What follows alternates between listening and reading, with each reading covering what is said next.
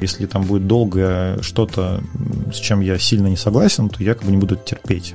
И фраза, что ну это вот он не сделал, это там ты ты ты ты ты это на самом деле твоя проблема. Ну, то есть как бы ты не можешь так говорить, не должен так говорить. После 25 довольно сильное падение, как ну просто люди начинают думать, что они едят, какое количество сахара потребляют, и естественным образом там у тебя идет спад.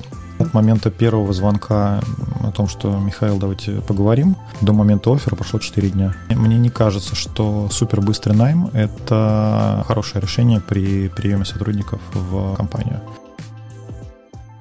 Всем привет, друзья! Это подкаст «Мама, я в рекламе». И с вами, как всегда, Татьяна Протонина и Анна Ярош. У нас сегодня в гостях Михаил Зак, экс-маркетинг-директор компании «Черноголовка». Я думаю, что вы все про нее знаете. Также Михаил ранее работал в PepsiCo, в Марс и других компаниях. Мы обсудим это далее. Перед тем, как мы продолжим, подпишитесь на нас в Телеграме, ссылка есть в описании к выпуску. Поставьте сердечко, если вы нас слушаете в Яндекс Музыке. И, в общем, оставайтесь с нами на связи. Мы решили спеть то самое, вот это «Пейте без остановки». Напитки черноголовки. 0055. Билайн. А, Я только хотела сказать, что мы долго ну, вспоминали, есть ли еще пример музыкального маркетинга русского удачный. Такая идея, которая была классная, она зашла, она запомнилась и уже очень-очень долго с вами, и мы не вспомнили. А вот ты как раз сейчас... Ну, вот, да, а потому что когда много слушаешь черноголовку, начинаешь тоже об этом думать, и такой, что-то всплывать из рептильного мозга. Ну вот скажи, пожалуйста, может быть, есть история какая-то у этой идеи, да, кто это вообще придумал и почему так долго это остается с брендом? Ну, смотри, я не знаю точно, кто это придумал. Почему это с брендом остается? Кажется, что ответ для меня очевиден. Те э, слоганы, которые оказались сравнительно удачными и которые с хорошими весами зашли в рекламу на излете 90-х, они очень крепко осели в головах э, людей по, ну, мне кажется, объективным причинам. Гораздо меньше клаттер роликов, ну, физически меньше медийки э, и меньше роликов на телевидении. Не усталость людей от рекламы, ну, потому что не так много новых брендов, не так много российских брендов, и к рекламе в целом 20 лет назад люди были гораздо более восприимчивы, во всяком случае, к рекламе по телевизору. Вот. Ну и в целом удачность этого слогана. А почему он долго так живет? Первая причина, ну, он удачный, объективно, он подходит, он такой универсальный. А второе — это то, что компания исторически ну, не перезаливала медийными весами телек. И вот если мы там его крутили 52 недели в году, первый год, второй год, третий год, ну, то есть там, на четвертый, наверное, захотелось бы его поменять, потому что люди сошли бы с ума. А тут он как бы появляется у тебя берстами там 2-3 раза в году, не очень большими. Сезон типа, да? Да, да, да, да, да. Напоминает о себе и уходит снова до следующего года. Ну, как бы зачем пере- переизобретать новый? Вот. вот это на самом деле интересно, потому что все говорят о тренде неомании, что ли, что раньше, например, даже э, коллекции модные обновлялись реже. То есть это вроде как раньше было два раза в год, угу. сейчас шесть. Угу. То есть людям, люди испытывают потребности постоянной смене чего-то, что-то угу. новенького как хочется. Ну да, как, как Киркоров, вот такой вот э, такой лобильный, меняющийся, да, Киркоров под обстоятельства. вообще молодец, да, да. Он, на, на, в российской эстраде он гениален. Он Абсолютно, да. И мне вот как раз было интересно, возможно, со мной поспорят, поспорьте со мной, пожалуйста, в комментариях э, в Телеграме, но мне кажется, что это единственный пример, когда идея сохраняется так долго. Сколько ей уже получается? Больше 20, 20 лет. лет точно. Точно, есть, да. да. и, Да, и она абсолютно не меняется. Ты не рефлексировал на эту тему? Вот пока ты работал, был чем другим заняться? Или у тебя тоже были попытки принципиально подойти по-новому к позиционированию компании, креативу? Черноголовка с ее историческими напитками, Тархун, Байкал, Дюшес и прочее, прочее, она всегда была таргетирована на такую взрослую аудиторию. Ну, то есть там это либо родители покупают детям в хорошем случае, и тогда дети про это знают, но они вот про это знают э, из рук родителей, либо это покупается, там, не знаю, домой на стол, на пикник, и же с ними, и там вот мы уходим в аудиторию взрослые плюс, там, без каких-то конкретных годов. При этом, э, если мы посмотрим на тех потребителей, которые пьют газировку больше всего, ну, там, условно 14-25, да, там после 25 довольно сильное падение, как бы и в, и в газировке, и в шоколадных батончиках, ну, просто что люди начинают думать, что они едят, вот, какое количество сахара потребляют, и естественным образом там у тебя идет спад. Так вот, эти люди как раз черноголовку покупали меньше что ну, логично, потому что на рынке есть Coca-Cola, Pepsi, э, там Доктор Пеппер до этого и масса других прикольных возможностей себя побаловать более современными марками. Готова ли была черноголовка уходить в более молодую аудиторию до 22 года? Наверное, нет, да, то есть она все время шла вот в такую взрослую и понимала, что челленджить Coca-Cola и Pepsi довольно сложно. В 22 году почелленджили, причем кажется, что почелленджили довольно успешно. У Coca-Cola не осталось шансов я так понимаю, что это, это как раз та самая открывшаяся возможность просто занять место у того, кто ушел. Точно. То есть это возможность, причем возможность довольно быстрая. И там совпала еще интересная штука. А, мы начали разрабатывать рецепт колы, вот именно вкуса колы, который так-то на секундочку больше половины рынка газированных напитков. Когда я пришел? Ну, то есть там в ноябре 2021 а года. Вот мы начали до февраля. И к февралю этот рецепт был там практически выбран. Мы понимали, мы уже там оттестировали, попробовали, провели сравнительные исследования с Coca-Cola и с Pepsi, поняли, где перить, где мы лучше, где мы хуже, и сделали прям классную, классную жидкость. И мы к февралю уже имели эту жидкость, к маю просто ее запустили к августу сделали коммуникацию, которая была уже... Он был с Артуром Диланяном, это комик, он не в Comedy, но он создает довольно много контента в инсте на ютубе. А, такой известный чувак, и он прям отлично совершенно отыграл а, ролик, который мы пустили в ТВ и в digital и так далее. А в тот момент э, другие конкуренты, они уже очухались, я имею в виду добрый кола, который сейчас появился, или вы были прямо первыми? Ну, кстати, интересная история про то, как а, российские компании реагируют на открывающиеся возможности, как западные компании реагируют на изменения рынка. Они по-разному среагировали. Добрый и, ну, точнее, Coca-Cola слэш добрый и Pepsi. А Coca-Cola интересная структура они производят здесь на мощностях ботлера, так называемого, да, то есть такая разделенная компания, есть The Coca-Cola Company, которая владеет э, торговыми марками, которая поставляет концентрат, а, но во всех странах, где производится Coca-Cola, производится она не самой The Coca-Cola Company, а так называемыми ботлерами. А в России это, это Hellenic Bottling Company, это греческая компания, в которой есть доля у Coca-Cola. Вот это вот такая смешанная структура позволила The Coca-Cola Company самой эм, соблюсти свои обязательства перед э, американским, давайте скажем, обществом, акционерами и полностью уйти с рынка, а, но при этом Hellenic Bottling Company, как компания, которая владеет заводами и так далее, и так далее, они остались здесь, и они смогли, mm. используя все свои наработки как ботлер, там, заводы, базу холодильников, а, персонал продаж, которые... Рецепт, тоже... я так понимаю? Нет, рецепт нет. нет. Концентрат типа Концент... Да, да, то есть кола ушла, концентрат они не продают, Hellering Bottling Company, они переименовались в Мултон, у них, очевидно, как-то изменилась акционерная структура, я сейчас не готов сказать, как, что точно не знаю, но, по сути дела, мы как бы вместо HBC э, Hellering Bottling Company имеем э, на рынке Мултон, который оперирует всеми ресурсами Coca-Cola, кроме торговых марок, а, кроме самой жидкости, как то Coca-Cola, Sprite и Fanta.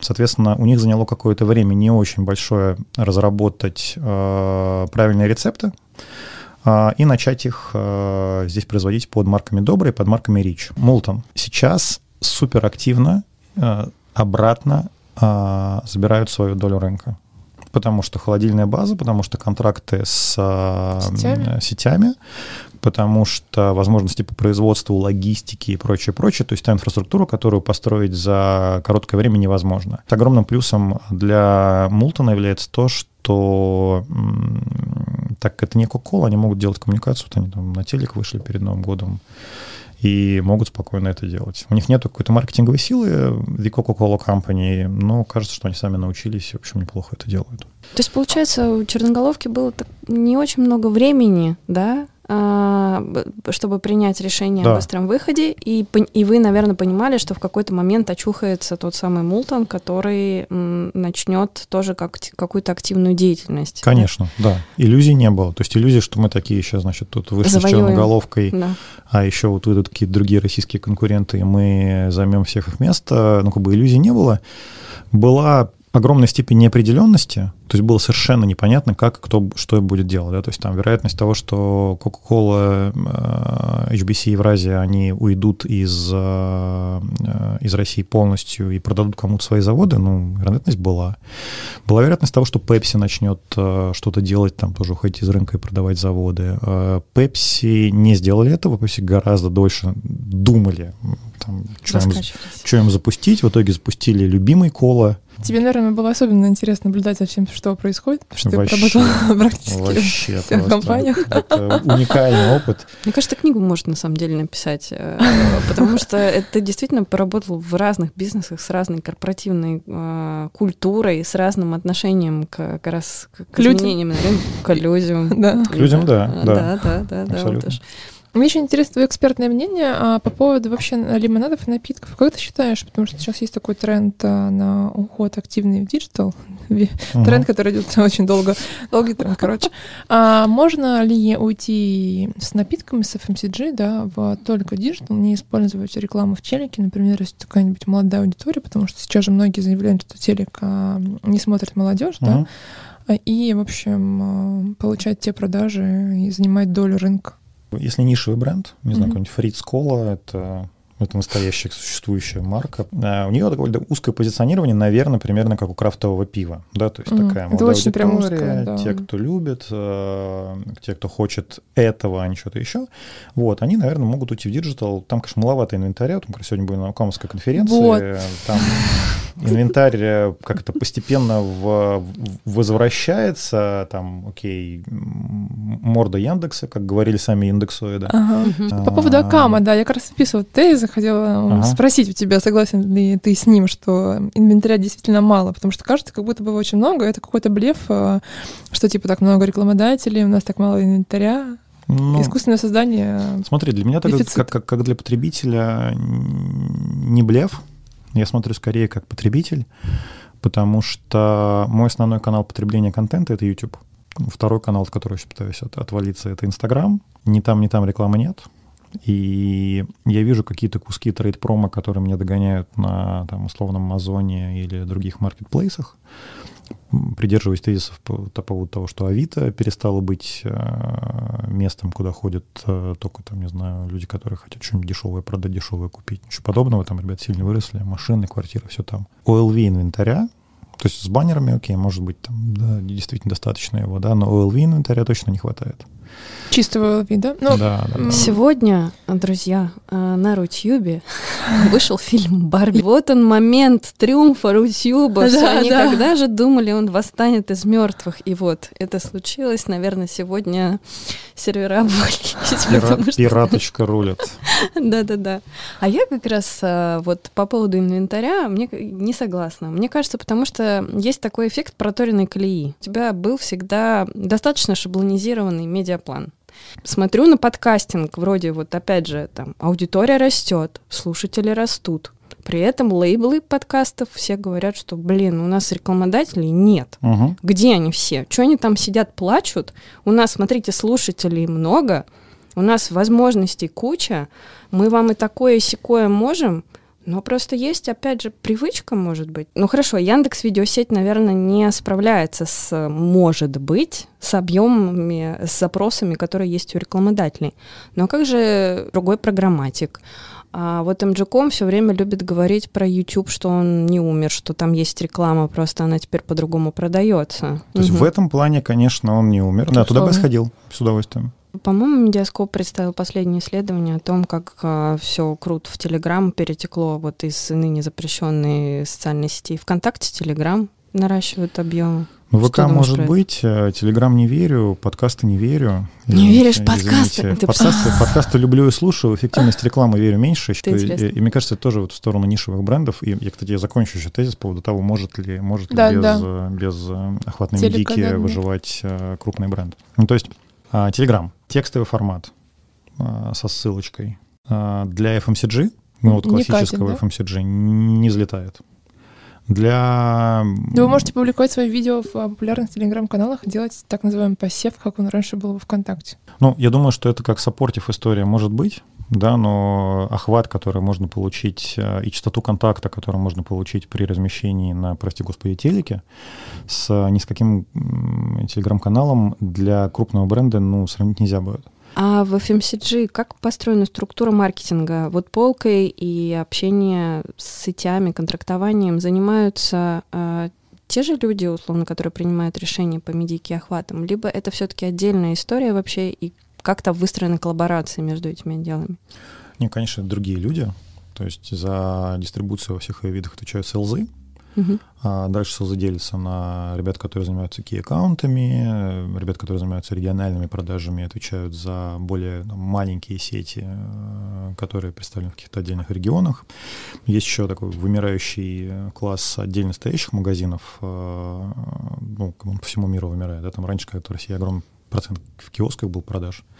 Сейчас их практически нету. И раньше было соотношение, там, не знаю, 40 на 60, да, то есть там 40% э, продаж шло через организованную торговлю, 60% через неорганизованную, и в неорганизованную входил огромный там банч киосков, чуть ли не половина.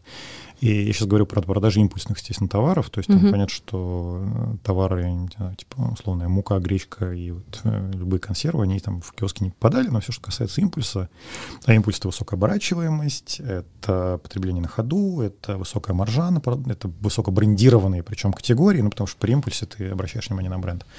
Вот. И это 40 на 60, ну, там, 15 лет назад это вполне себе была э, нормальная пропорция. Потом она сначала поменялось, наоборот, 60 на 40. Потом в Москве запретили киоски они практически исчезли. Это нанесло сильный удар, потому что Москва большой кусок бизнеса для всех.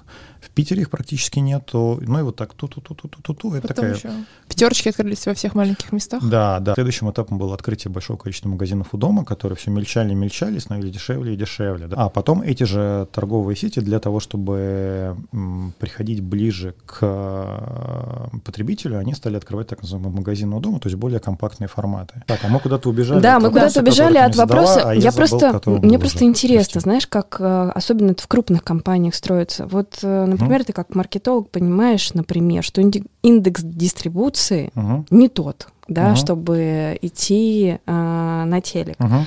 И ты работаешь в предлагаемых обстоятельствах, неже, или же ты как-то пытаешься воздействовать на, так скажем, ситуацию с, с угу. дистрибуцией. Вот как это построено? Есть ли вот этот линк? Просто угу. А, я знаю, как это работает в фарме, угу. не знаю, как работает это в MCG. А, есть четкие, понятные правила, по которым строится запуск продукта. Что мы там за ну, минимум полгода точно знаем, когда у нас будет какой запуск. Дальше вся компания к этому готовится. У тебя вот эта дата запуска, отстраиваются назад все процессы, как то в определенный момент должны быть закуплены крышечки и бутылочки, концентрат. Э, в какой-то момент начало, должно начаться производство продукта, чтобы сформировались стоки на а, складах, а, чтобы они там дальше просочились а, дистрибьюторам. И к этому моменту свой блок работы должна сделать sales-организация. То есть критическое количество контрактов с сетями, листингов, должно быть э, там, заключено, договорено, как ты это не называй, чтобы с 1 сентября у тебя в 35% так называемой взвешенной дистрибуции у тебя должно быть. Тогда ты можешь 1 сентября начинать э, рекламную кампанию. Ну, там, 1 сентября, кстати, хороший пример. Э, желательно быть, ну, если понимаешь, что 1 сентября у еще должно начинаться, то 15 августа все должно уже быть построено, чтобы это дальше прошло через вот систему э, внутри торговых сетей, оказалось там, где нужно полки, мерчендайзеры сходили, поставили, то, что там не нужно, переставили. Вот, потребители это хоть глазом немножко увидели, дальше началось промо. И промо-упаковки э, или там новый продукт, он должен оказаться на рынке до того, как пошла реклама. Иначе каждый каждый вложенный рубль в рекламу, он улетает к чертовой матери. К вопросу о том, как это строится, ну, есть ну, там ad hoc, да, э, история, а есть такая нормальная система. Вот нормальная системная, когда все знают, вся организация знает, что будет такого-то числа запуск, а, и все знают, что им нужно делать, да, там вот э, собираются коммитменты, э, от э, сейлзов о том, что вот мы должны встать там-то, там-то, вот. А всегда есть возможность дернуть стоп-кран, просто обычно это дорого и больно, но там такие случаи там, в моей э, практике были, но это было не э, связано не с тем, что мы там, с производством, ну, не с, не с производством, а с дистрибуцией были проблемы, а с производством там какие-то случились issues, и нужно было остановиться и перестать производить, и там что-то исправлять качество. Такое было, да. Слушай, получается довольно короткий цикл, на самом деле, подготовки к лончу нового продукта. Ну, Я 6 это я тебе российский сказал цикл. Ага, вот, вот, вот мы подходим плавненько к различиям. К различиям. У тебя, э, как мы уже упомянули, интересный опыт конкурентов FMCG, да, то есть ты начинал свой карьерный трек. Я правильно говорю, что ты начинал свой карьерный трек в Марсе? Или нет? Или это уже была зрелая такая Марс история? уже, Марс отвечал за бренд Сникерс, начинал вообще Филипп Морриси. Понятно. А, в, в те там супер стародавние времена, когда ковбои еще скакали на экранах Мальборо, кинотеатров. Точно, Мальборо, Мальборо, да, да, да, да, да. Но это было прикольное время, кстати, тоже, потому что компания много инвестирует людей. Вот. Ну, и это, так или иначе, у тебя была возможность, э, собственно, сравнить вот этот landscape, который uh-huh. есть в каждой из компаний. Ты можешь поделиться там собственными наблюдениями? А, ну, первая вещь, которая точно важна и которая отличает э, крупные корпорации, которые сюда пришли с Запада, это системность. Что это означает? Это означает, что а, процессы в компании существуют, они простроены, и они действительно работают. А, я только что описывал процесс запуска нового продукта, там, да, супер упрощенной форме, да, где мы там вообще не брали ни цикл разработки, ничего, ничего, ничего.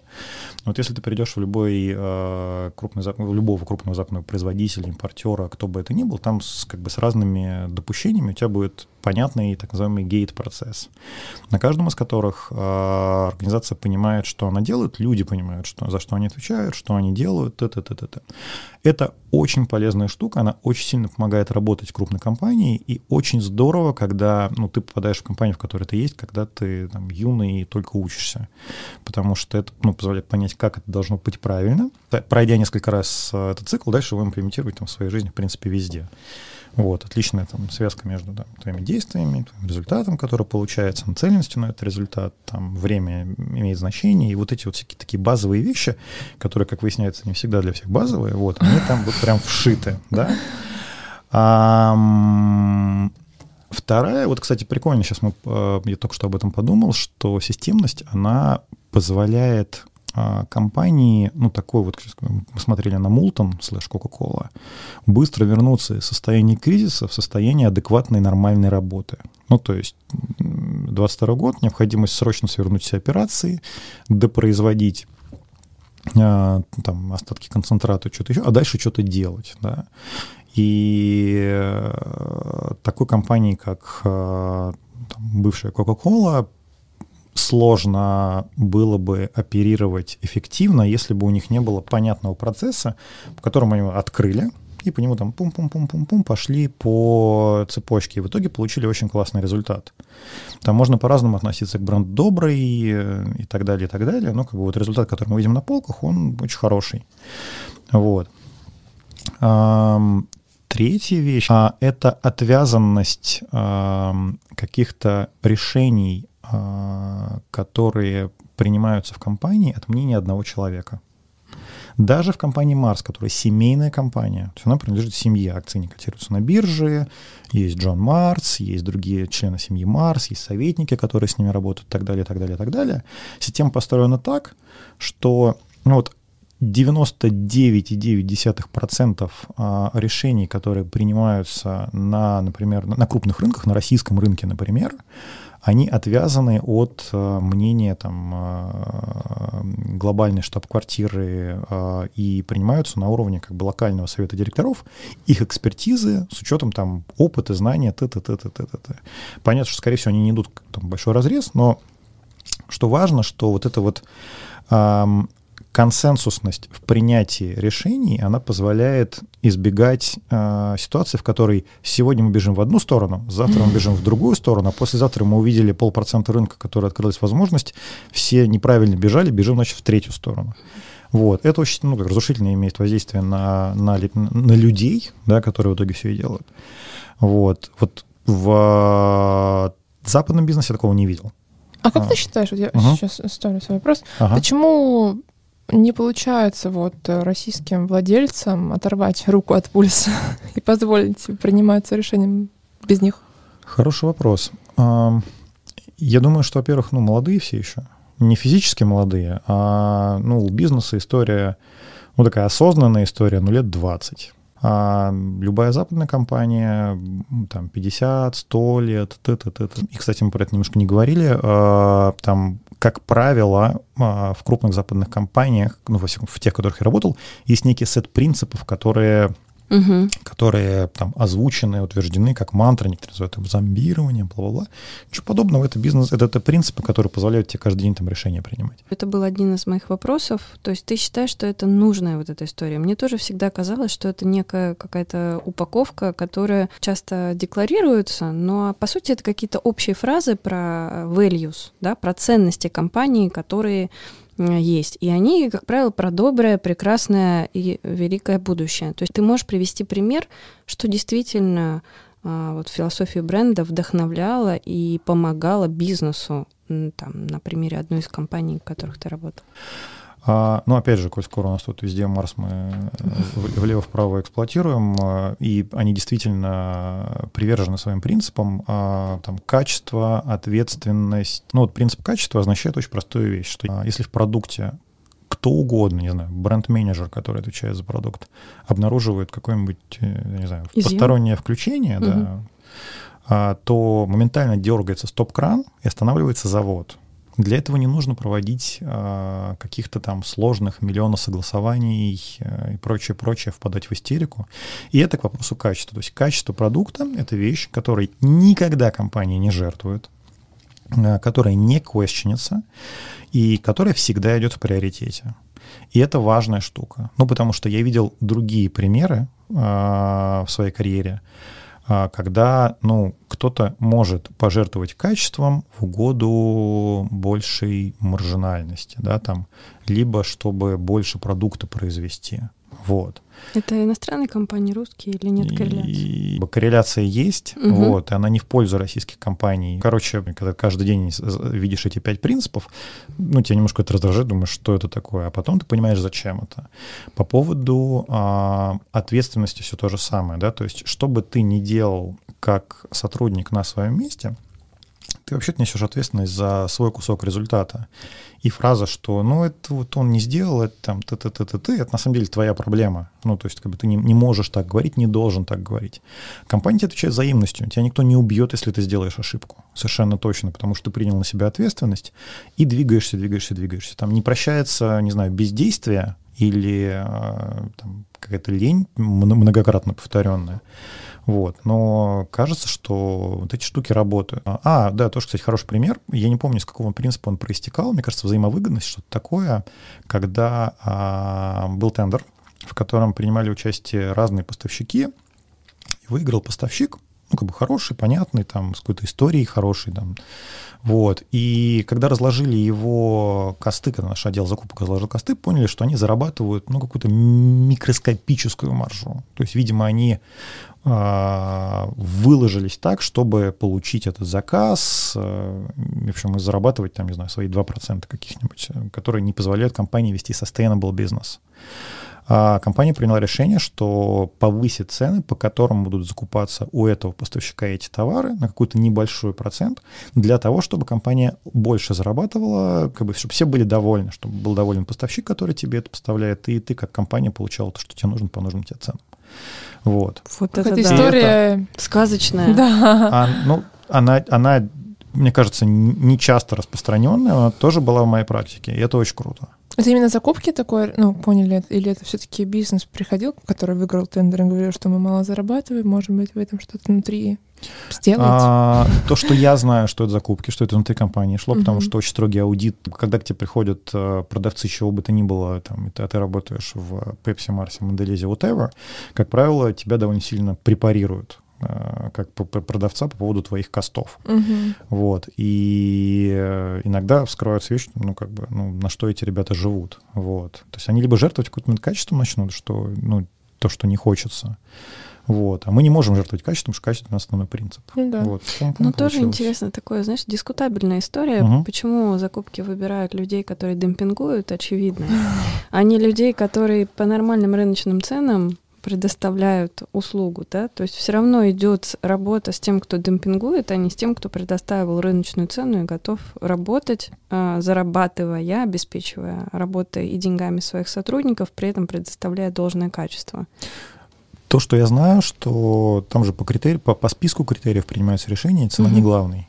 Это тоже Вот. один из моментов, который отличает иностранные компании от российских, либо да, все-таки готовность платить, да, абсолютно. Ну, то есть э, procurement жесткий, procurement э, хорошо выстроенная система, где люди тоже несут ответственность за свои действия, э, люди при этом мотивированы, и, э, и при этом ты готов, как э, компания, оплачивать услуги. Ну, там, не знаю, отличный пример — это э, услуги креативных агентств. Да? Мгм. То есть, э, как правило, ребята, которые работают с там, крупными производителями креативного контента, BBDO, Уборнет и же с ними и прочее, они готовы платить больше, зная, что они получат э, более качественный результат, как, ну, там, партнерские отношения с агентством, и будут жить с ним долго, с- сохранять преемственность той коммуникации, которую они создают.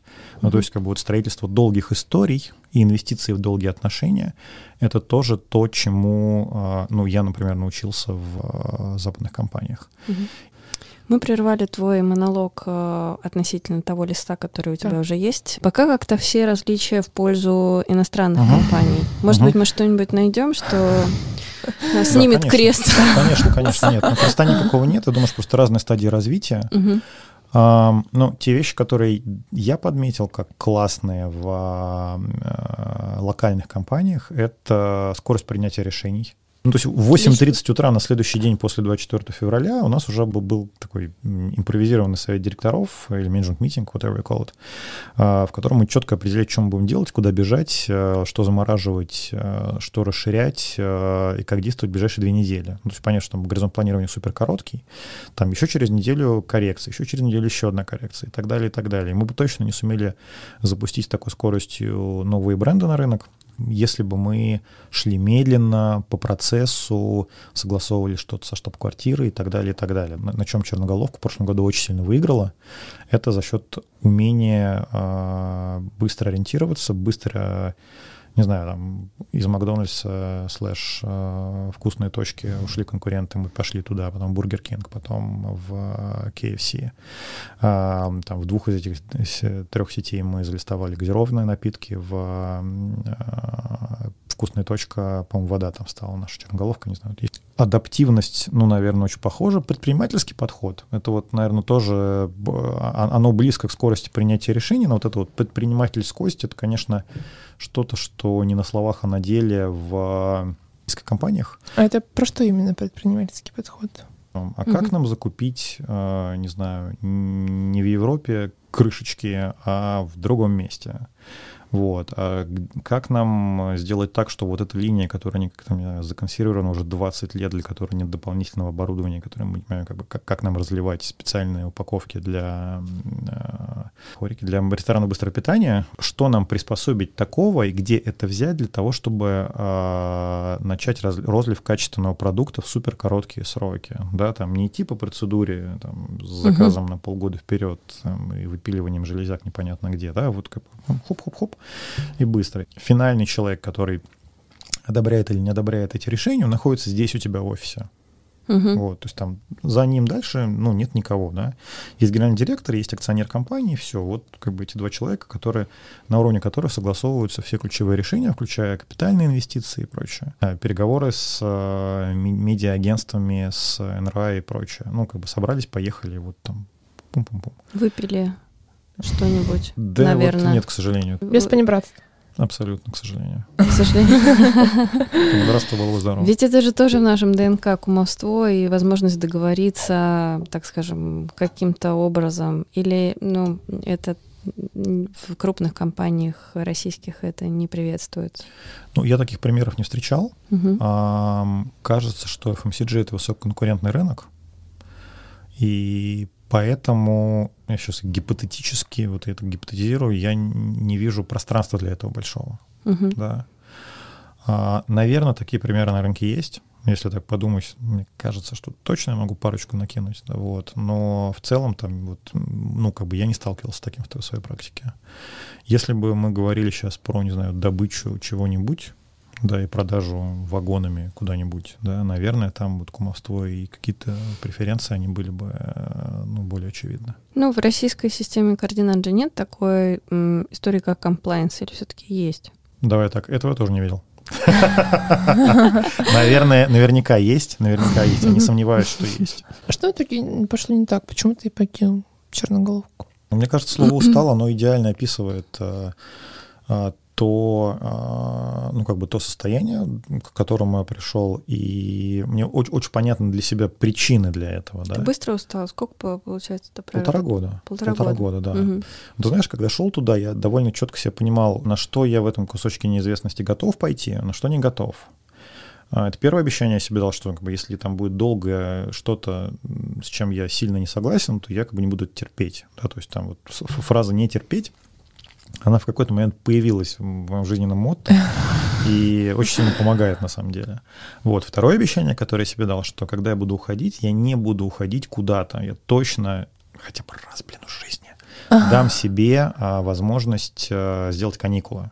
И я их себе сделал, и я супер счастлив. Я сейчас путешествую, вот я уже такой, ну, мне кажется, я восстановил там все силы, которые были потрачены и по- по- подпотеряны, вот, и это классно. Это, кстати, возможность э, на собеседованиях опираться на рекомендации известных хантеров, что если ты выгорел, да, устал равно, а, то лучше сначала отдохнуть, а потом идти искать новую работу. Да, ты абсолютно права. Я Мгм. бы вернулась на шаг назад Давай.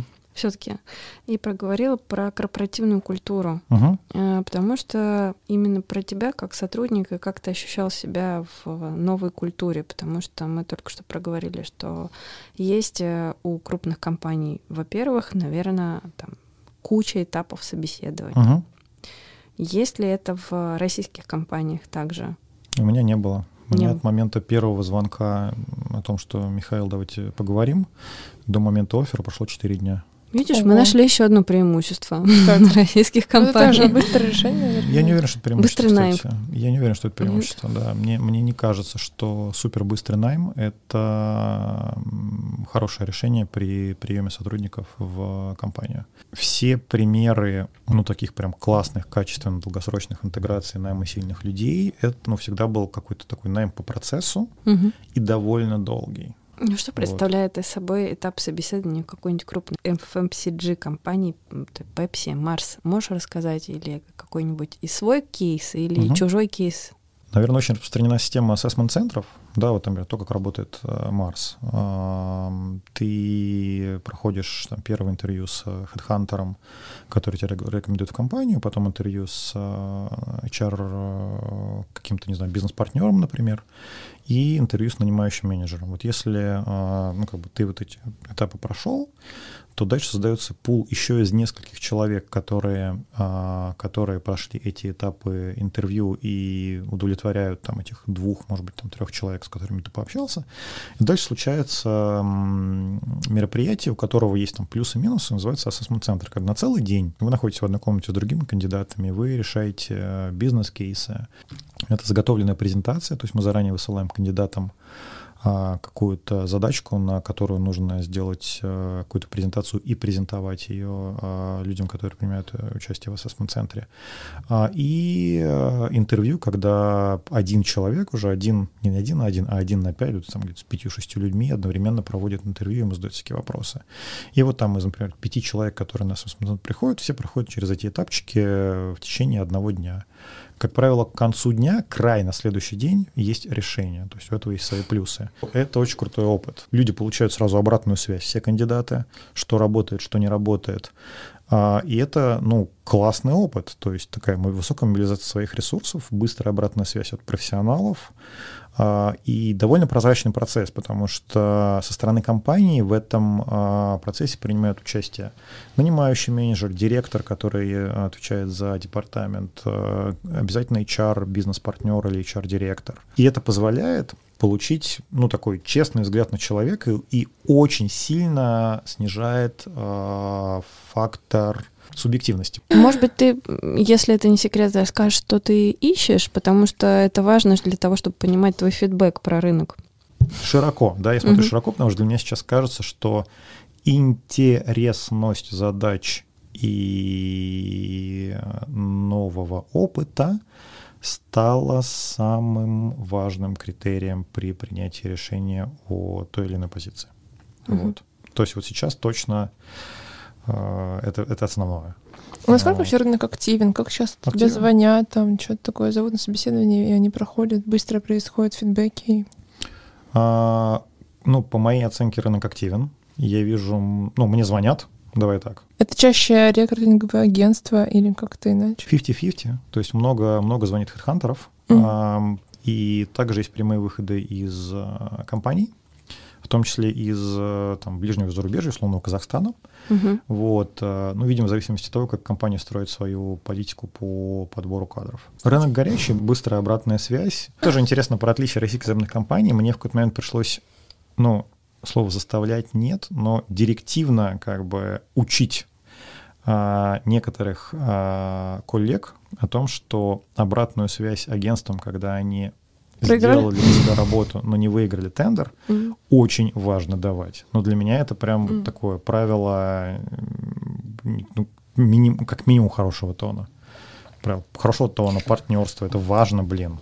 Остается еще меньше времени, поэтому а, дай нам рекомендации на наших будущих гостей, потому что я хочу... Сначала мы испытывали рекрутинговый голод, да, голод гостевой, а сейчас я уже думаю, может быть, нам составить рейтинг, рейтинг рекомендаций.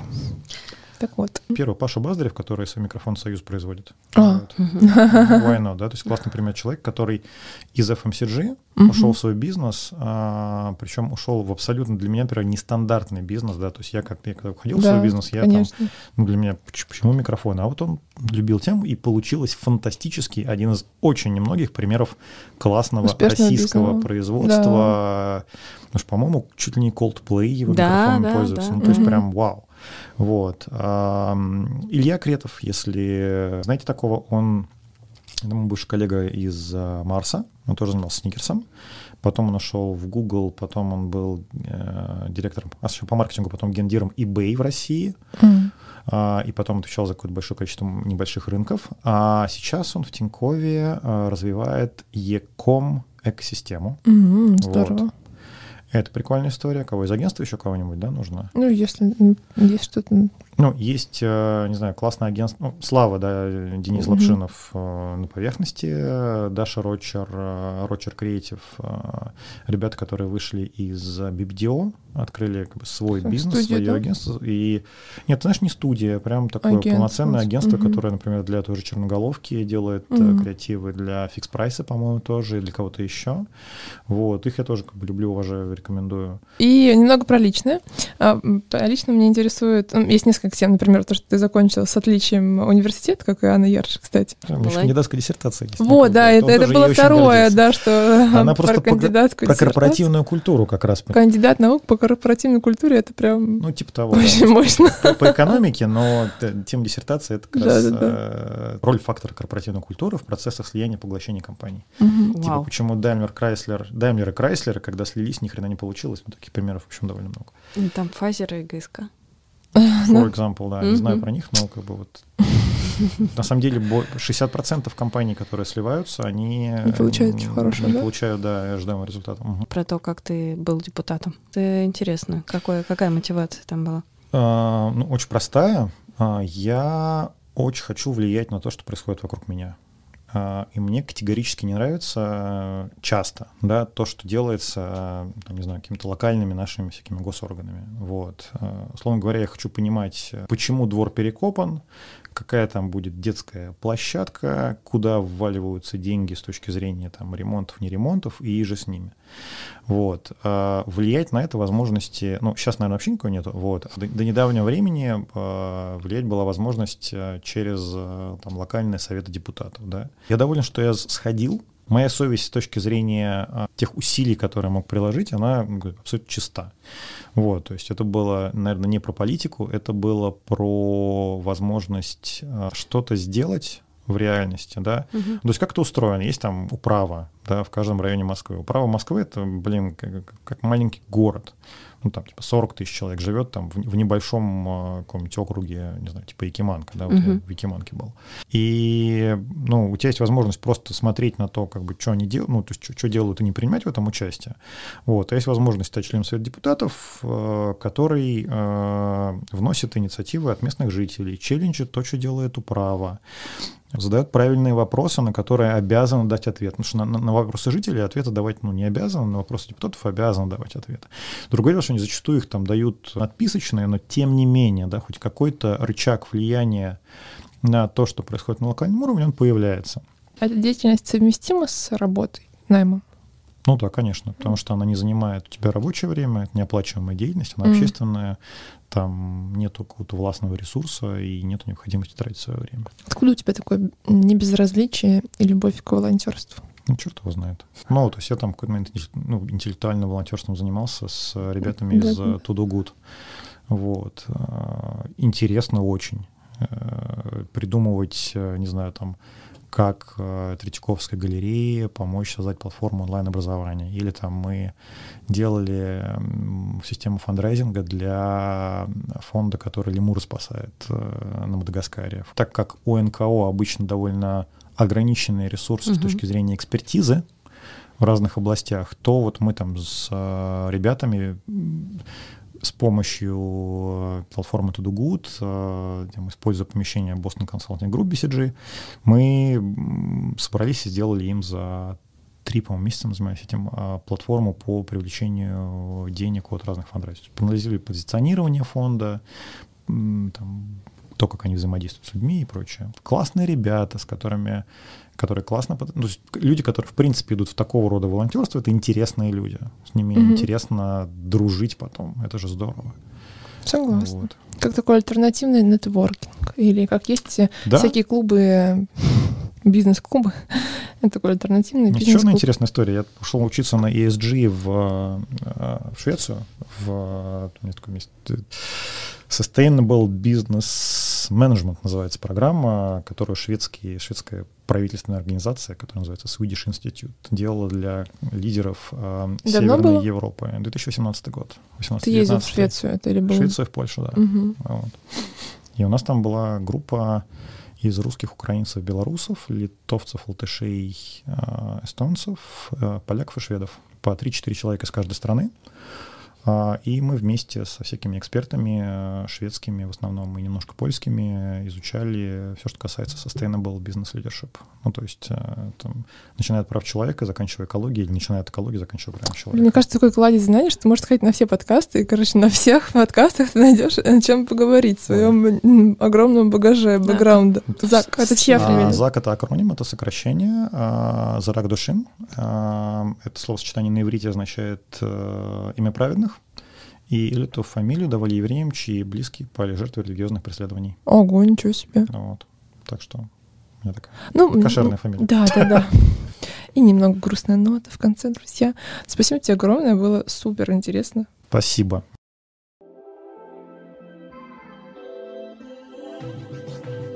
Спасибо, что дослушали нас до конца. Подписывайтесь на наш подкаст в iTunes, ставьте нравится в Яндекс Музыке, пишите комментарии, ссылки будут в описании.